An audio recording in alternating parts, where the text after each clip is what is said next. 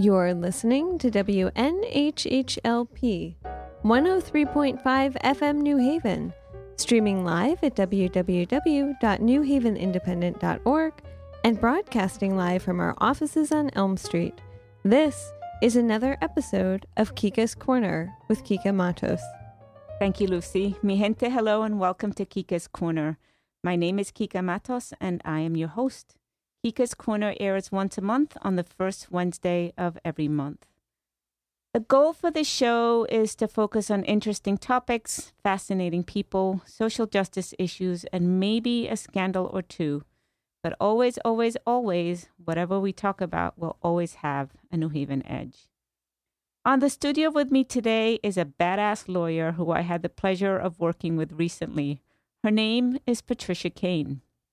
If her name sounds familiar to you, it's because she's the lawyer who represented Corey Menafee, an African American employee at Yale who was fired last June and charged with a felony for knocking down a glass pane depicting slaves picking cotton. Through Patricia's fine lawyering skills and the serious community organizing efforts that took place, this story has a happy ending, but one with an unfortunate twist that we will get to later. Today, we're going to talk about the uh, Corey Menafee's case, and we're also going to learn a little bit more about who Patricia is. Patricia, welcome to the show. Thank you, Kika. So, talk to us about how you became involved in the representation of Corey Menafee. Well, basically, Wendy Hamilton, a local activist and philanthropist, read the first article published by the NHI and David Yaffe Bellany about Mr. Menafee's breaking a stained glass window at Yale, depicting a, a racist image, and his subsequent discharge from his employment and his arrest and charged with two criminal charges. And she contacted me to say, You must read this article. She's very much, um, Wendy has described herself as an angry black man in the body of an older white woman. And uh, when I read it, I said, she said, Do you think he needs a lawyer? And I said, Do you want me to go to court and find out? So I went over to court, found him outside the public defender's office, and told him who I was and did he want an attorney, a private attorney as opposed to a public defender. And he was very eager to have his own attorney. So I basically knew him 15 minutes before we went into court. And when we came out of court, we were faced with this uh, outpouring of support from the community, from New Haven, meaning uh, uh, uh, unit. Let me get it right: Unidad Latina en Acción, and the Yale community and the media. Uh, and we were off and running from that point. And what was your original assessment of the case? Well, it was a little bit confusing because my client indicated that he was told by representatives of the university that he would not be prosecuted. And in fact, he'd had a previous court appearance. It told the judge the same thing. Judge told him come back in two weeks with a lawyer. So let's back up a little bit. This is what um, I know based on uh, the newspaper articles.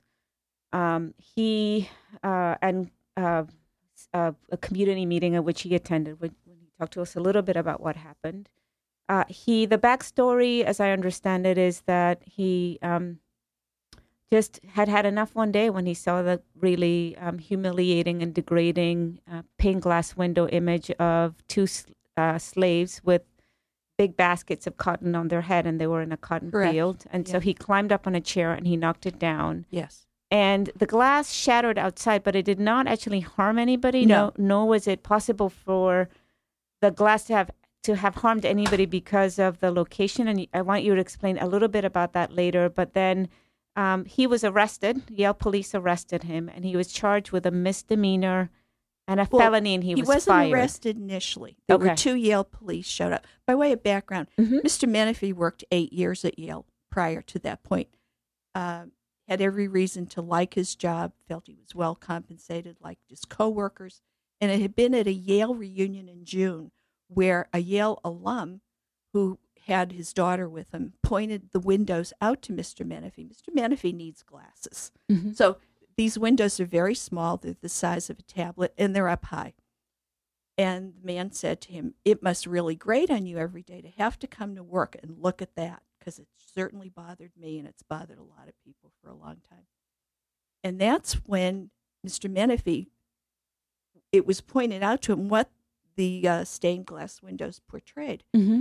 From that point on, I think just in his subconscious, it grated on him until one day he just said, I just felt it had to go. And he knocked it down. Now, talk to us a little bit about the, the initial reaction. So the Yale police came. They did not initially arrest him. But No, what two led to the officers- arrest? Two officers on the scene said, I guess we'll have to give you a ticket because there's there's all kinds of vandalism goes on at a mm-hmm. university. And mostly it does not result in any criminal action whatsoever, whether it's a worker or a student. Uh, so they said, well, you might have to make restitution. And that might have, you know, been about $2,500, whatever. He was prepared to accept whatever. It was a third officer who came on the scene and escalated matters and uh, actually wanted him taken out in handcuffs, even though he was not violent, not resisting arrest, not argumentative in any way, according to all of the witnesses and the incident report. Uh, the union rep, Taisha Walker, did prevail upon the officer not to put handcuffs on him while he was on the Yale premises. But he was, once he was off the premises, he was put in a, a New Haven police car and he was handcuffed. Now, was it New Haven police car or a Yale police car? Um, I think he was transferred to New, to uh, from Yale to New Haven at some point. I'm not sure Okay. whose police car, but he was put in handcuffs. and charged with He was charged with two crimes. One was a reckless endangerment, and the other was the equivalent of vandalism, but it was uh, criminal mischief. Okay. So here you are. You come out of a courtroom. Um, you're greeted by community activists. Corey is embraced by the community. Um, and, uh, you know, within a matter of hours after the New Haven Independent article broke, it seemed like the rest of the world started paying attention to what was going on in New Haven. And all of a sudden, you find yourself a lawyer in private practice uh, representing a client uh, whose case is the subject of international attention. It was completely unforeseeable, but yes, the independent article and combination of community activism uh, caused the whole thing to take off. And what was your original assessment, and, and what was it that you know you had you you you know he uh, Mr. Menafee agrees to your representation. Uh, what were you what were you thinking about in terms of his representation? What was most critical? Well, I thought we could probably get rid of the criminal charges. They were very low level. They seemed Mhm. excessive for what had happened. Uh, the other issue was his employment, and I really hadn't had time that at that first court appearance that I was with him for to know what his goals were. But he pretty quickly told me he did want his job back, and frankly, I thought that was a real long shot. Um, from the outset, and you talked uh, about this a little bit earlier, there are a few organizations that reached out to you uh, Unidad Latina en Acción and the Center for Community Change, which is the organization where I work. Um, and I remember um, we learned about this case um, before he was to appear in court, and so we started uh, our organizing efforts in earnest way way before the story broke. But I remember sending you an email. I'd never heard of you before, and um, uh, I think the email I- identified who I was, who I worked with, and what our efforts were, and uh, suggested some level of collaboration or at least information uh, sharing in terms of what we were planning to do to make sure that there was no conflict between our efforts and what you were desiring of your client. And one of the things that I was really struck by was I just braced myself. I thought she's a lawyer in private practice.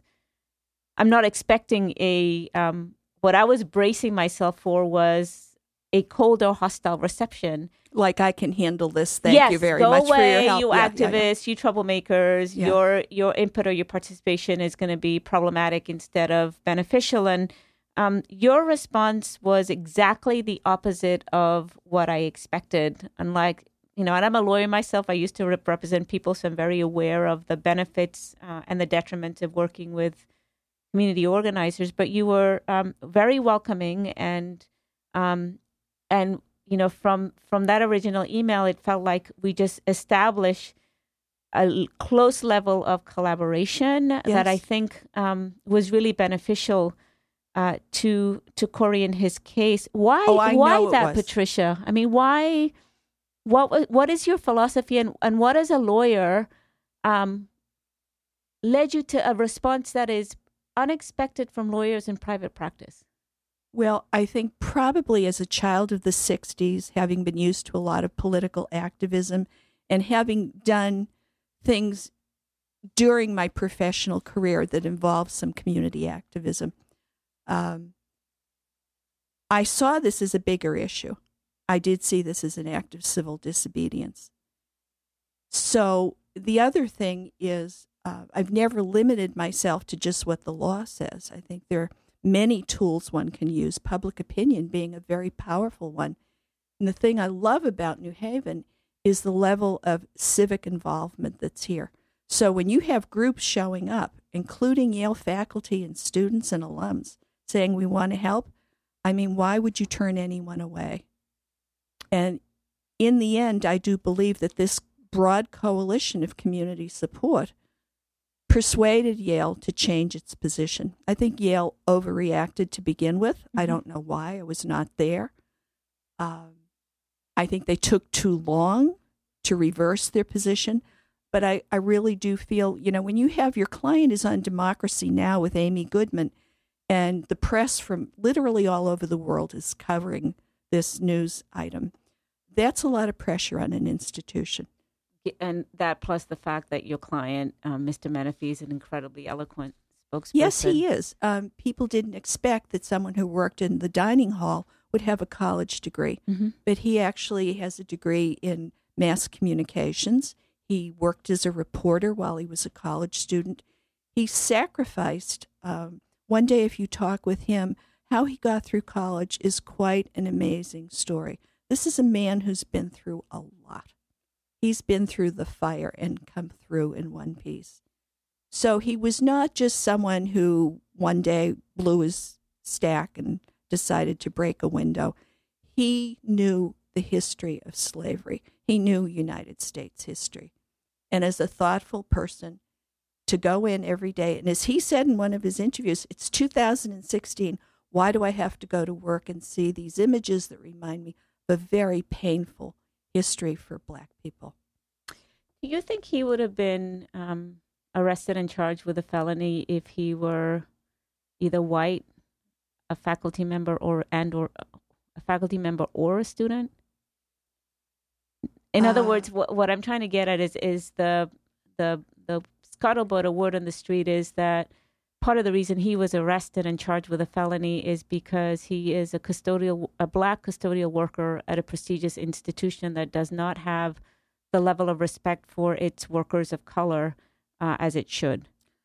Well, I think people who do these service jobs generally don't have the status, let's say, of a professor.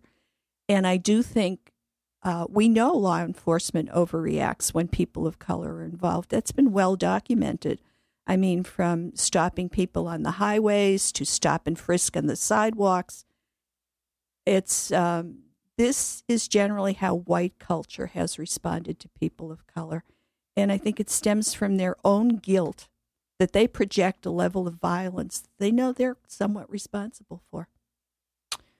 Um, you are listening to Kika's Corner on WNHH, New Haven's home for community radio, broadcast at 103.5 FM and live streamed at newhavenindependent.org.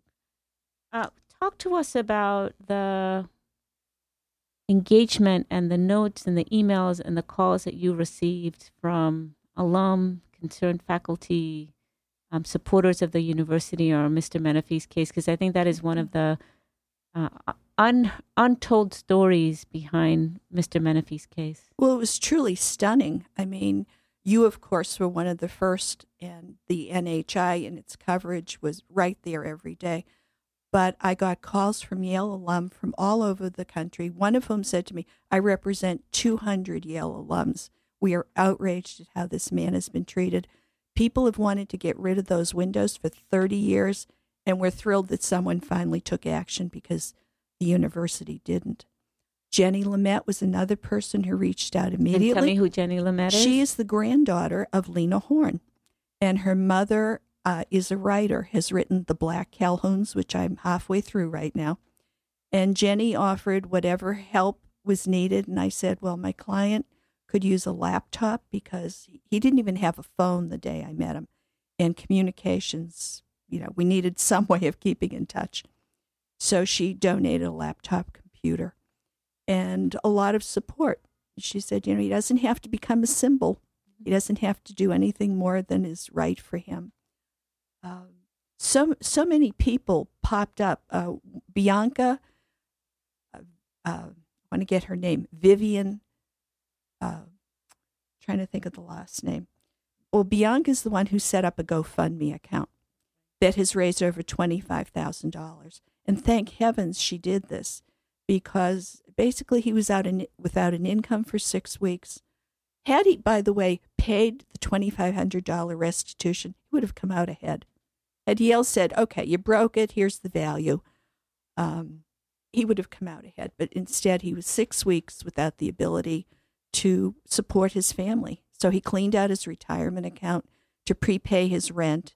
He borrowed money. Uh, he literally didn't own a good suit. And because this took off, I knew he's going on television. He needs to have a proper appearance because, as I explained to him, people don't know you. They do make judgments in how you looked. And you see his early pictures where he's there in an, a white undershirt, and he looks like he works in the cafeteria. You see him the day we left court when it was all over, and he's got a good suit on.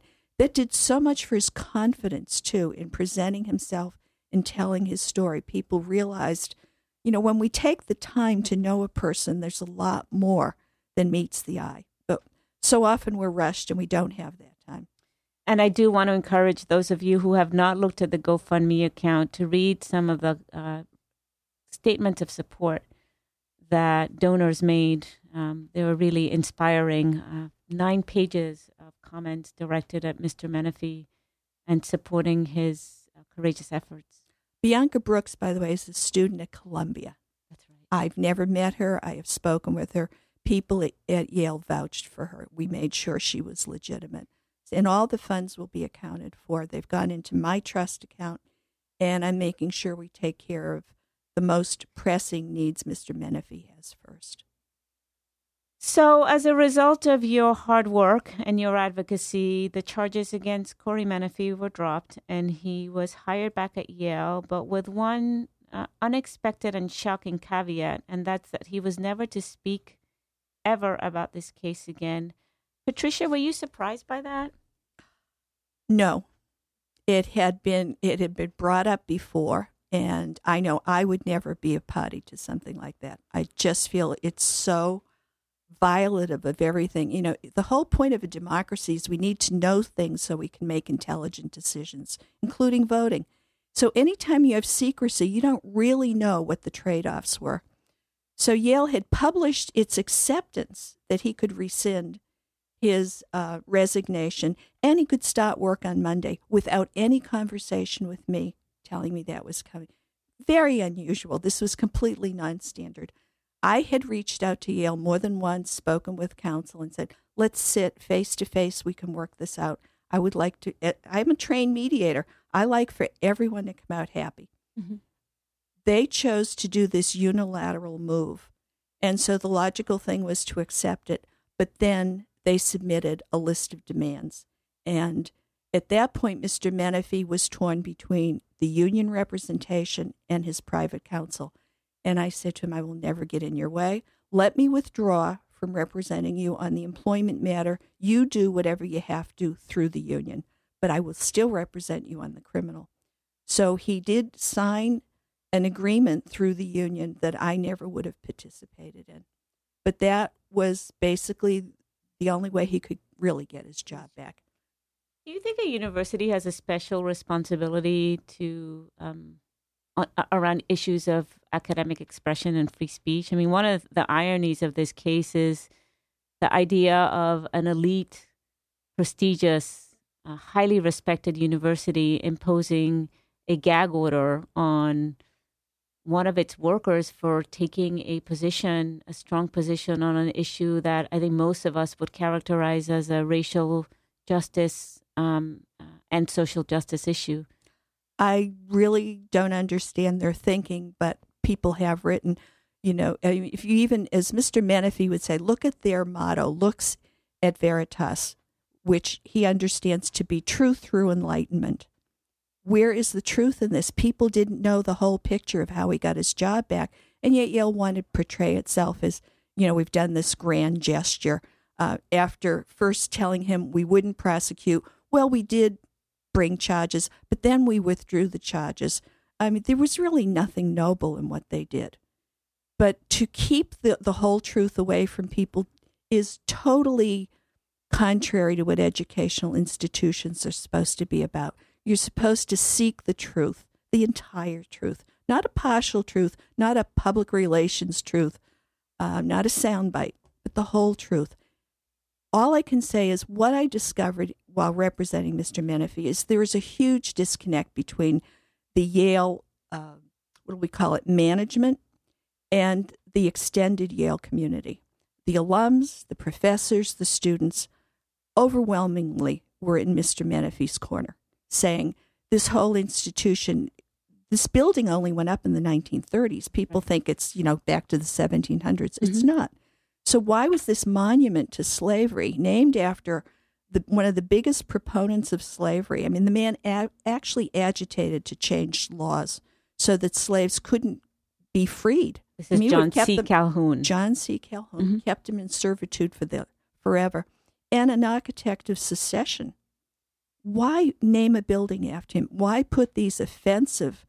Uh, the other stained glass windows, by the way, one they partially covered up or removed, showed John C. Calhoun with his boot on the neck of a slave. I mean, this is over the top. So let me ask you, uh, uh, while we're on the topic of Calhoun College, um, you know, the the Corey Menafee's case uh, did something that to me was very unusual uh, in the 15 years that I've been in New Haven, and that is that it brought the Yale and New Haven community together. And a lot of the community organizing efforts that we engaged in and which you were a part of really were a beautiful combination of community residents Mm-hmm. and Yale students and Yale faculty who came together for two reasons. One, to support Mr. Mr. Menafee because uh, they recognized that this was a grave injustice, but also because everybody who, who got involved also uh, has very strong feelings about Calhoun College um, and feel that the university should go about the business of removing John Calhoun's name from the college and from from the city. Uh, and uh, you know, recall that after months and months, of, and this is something that students have been agitating for over the last several years.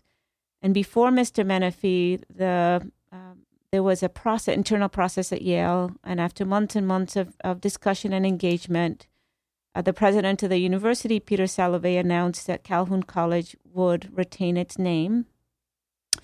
Um, but then Corey Menafee happens, his case happens. There's a huge uh, outpouring of support both in New Haven and around the rest of the country and the rest of the world. Uh, and the issue of the renaming of the Calhoun College surfaces again, but this time with the engagement of the community. And a few days ago, um, you know, a week after we had the last rally, or less than a week after we had the last community rally, uh, Peter Salovey sent a statement announcing the creation of a committee that would come up with some criteria to determine when the university would change a building's name and, and what the process would be for removing uh, images that, that are uh, offensive and racist. Do you think that's a cop out on Peter Salovey's part? And if you were him, what would you have done? Well, I don't I don't even have to take his place. What would Kingman Brewster have done? He would have changed the name. You know, we have had presidents of Yale University who had a clear moral compass, who didn't require a committee or an extensive process, but uh, apparently Yale now is run by committee, um, and this is how they choose to do things. These are these are not difficult issues. I think what's difficult is Yale has changed. The population of Yale has changed. It includes people of color, and they bring their knowledge of history and their sensibilities with them. And they can't get the older white male establishment to understand. And I'm sure the people who, you know, are moving so slowly think that they're doing everything possible and they're being completely reasonable. But they are a different generation and a different sensibility. The world has changed. And I saw in some of the comments, for instance, in the local newspapers, people um, accusing Yale of being politically correct and, you know, somehow pandering now to other sensibilities. It is a different world. And what they call being politically correct, I call being sensitive to others, being sensitive to their feelings. You have to listen to people. You can't tell someone what they're feeling. If I'm a Native American and I find some uh, Indian logo offensive because I know my people were wiped out, Mm-hmm. you have to listen to me. That's that's how we survive in a diverse nation. We have people from all over. I mean, look at this Muslim family that lost a son and how their heart touched our heart. That's when people connect. That's when they get the simple truth of, oh, that's what it feels like for someone else. Mr. Menafee touched people's hearts. It broke through all kinds of committees and studies and options, and it was a very simple act of, this pains me, and this is what I've done. By the way, he has never uh, denied responsibility for what he's done. If anything, he said, I had no right to destroy someone else's property. Mm-hmm. On the other hand, the outpouring of support shows that it's long past the time when Yale should have taken action. What was noti- noticeable was that he took responsibility from the very beginning, and he talked about loving his job and Yeah. wanting his job back. And, And Yale, he loves the students there. There's a lot of interaction. I've read things from students who knew him. This is mm-hmm. a man, he he interacts, and a lot of the workers there interact with the students. They become somewhat surrogate family at times. There were a few students during the first rally we had that were from Calhoun College, and I remember one of them spoke up at the rally that we had, and she talked about how he has impacted her life in a positive way while she's been at Calhoun College. Uh, you are listening to Kika's Corner on WNHH, New Haven's home for community radio, broadcast at 103.5 FM and live streamed at newhavenindependent.org. Uh, Patricia, I want to pivot now from talking about Corey Menafee and Calhoun College to talking a little bit about you. I detect a bit of a Boston accent there. I apologize. No need to for- apologize. Tell us a little bit about yourself. Are you from Boston? Yeah, I grew up in the Dorchester section of Boston, and it took me a lot of time to le- even learn how to pronounce Dorchester. The the Dorchester accent is uh, a little bit unusual, but yes, I'm a product of Boston, Boston Public Schools, Simmons College. And how did you end up in Connecticut? Uh, by way of New York first, I went to law school in Brooklyn when I lived there, and moved to Connecticut right after law school because I was married with children, and New York was still a tough place to live at that time. We were in Park Slope, and it was Brooklyn, a, different park slope. yeah, right at Prospect Park West. But um, Connecticut beckoned. It just seemed pretty civilized place to to uh, set up a practice and raise a family. And um, why did you go to law school? Well, I again, it was the '60s, and what lawyers were doing at that time was they were really activists, particularly in the South. And I saw law as a lever that could literally move the earth. Mm-hmm. it was a tool to a, to accomplish change. So I never had a vision of you know a conventional law practice. I always saw it as a combination of yes, I will have to pay my bills and earn a living, but what can we do along the way that makes a difference? You talked. Uh, you've mentioned a few times being a child of the '60s. What? Um, how did that impact who you are today? I mean, you you have a a, a very sharp political analysis and a very sharp racial analysis, um, and I'm just curious to know. You know, it, it's always fascinating to talk to people about the '60s, and a few people that I have uh, spoken with liken 1968 to what's happening now in this country in this day and age in terms of just the social the sharp social divisions um, and the levels of violence uh, that are tearing parts of our community apart so i'm curious to know what the 60s meant for you and how the 60s shaped who you are today Well, a lot of the 60s was actually productive. We saw huge changes in civil rights laws. Mm-hmm. Um, unfortunately, we got bogged down in Vietnam and lost our way. Mostly the assassination of so many leaders. I mean, Malcolm X came to my college. So I saw the man and heard his story up front. And that has to change. Barney Frank was a law school student. He came to my college. But in addition, we went to Washington numerous times. I slept on church floors and we learned to protest peacefully. The Quakers were the ones who did the training in those days. I mean, it was there when Martin Luther King spoke and gave his I Have a Dream speech. You were actually in Washington in uh, the it's mall? A, it's an amazing experience when you have hundreds of thousands of people of every age, ethnicity, background there in support of something positive, a vision of a country that treats its citizens equally. What was it like for you to be there at the, at what is you know one of the most iconic moments in, in modern day you know well, civil we knew rights it was history. history. We knew it was history. So when you heard his speech, you knew straight away. Oh yeah, yeah. I mean, he was a well-known person Mhm. at that point, anyhow.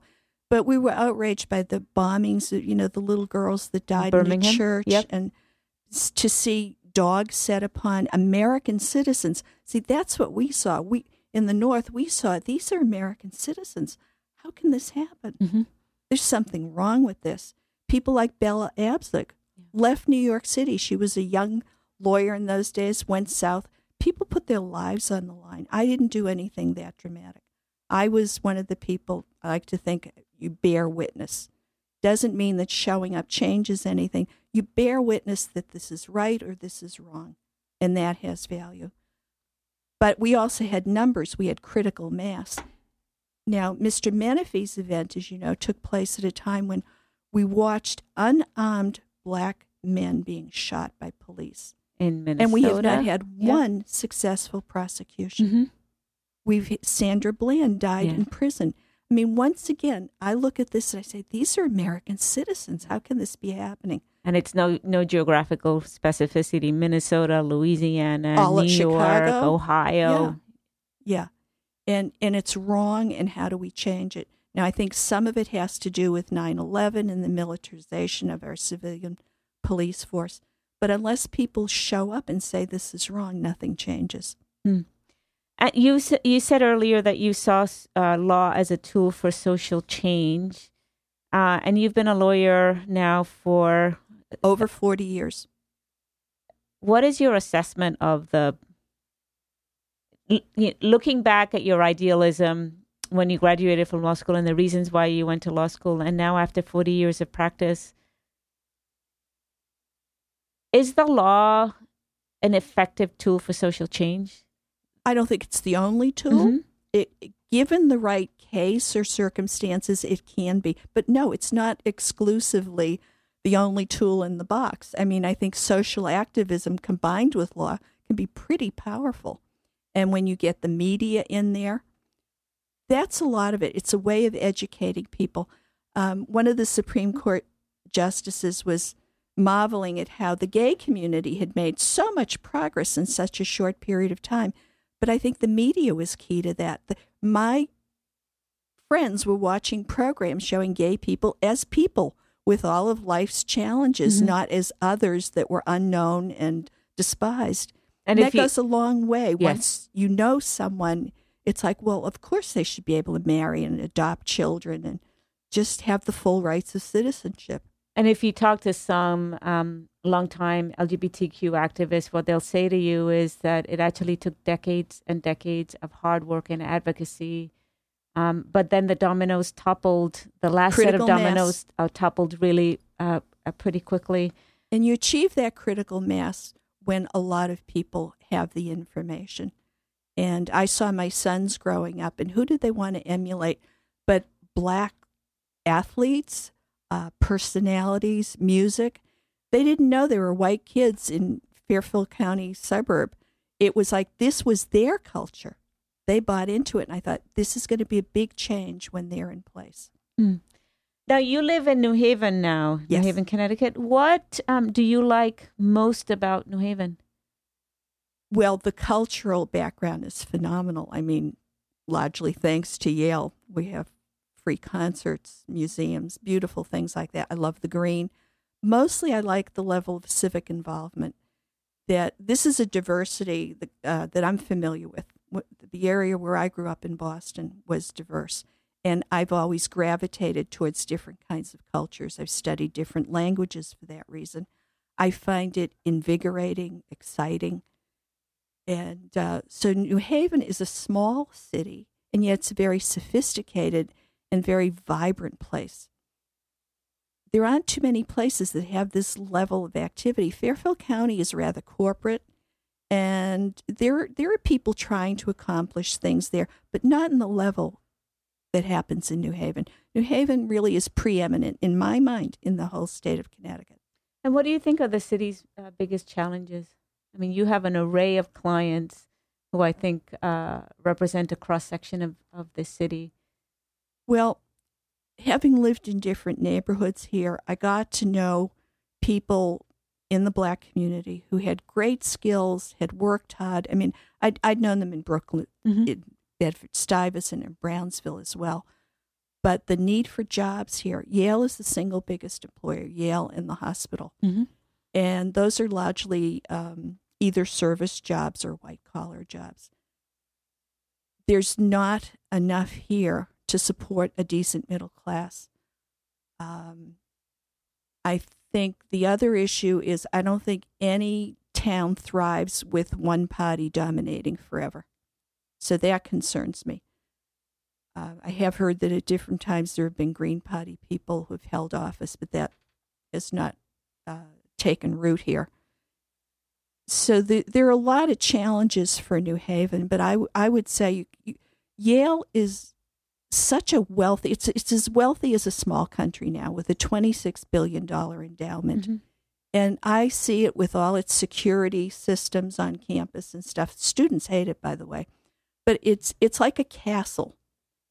It's castle where the, the serfs are living outside the castle and they're living in a different place from the people in the castle. And that's not healthy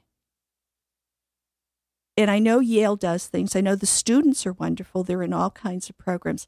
But I really believe we have to tax our wealthy nonprofits, that they've accumulated too much wealth.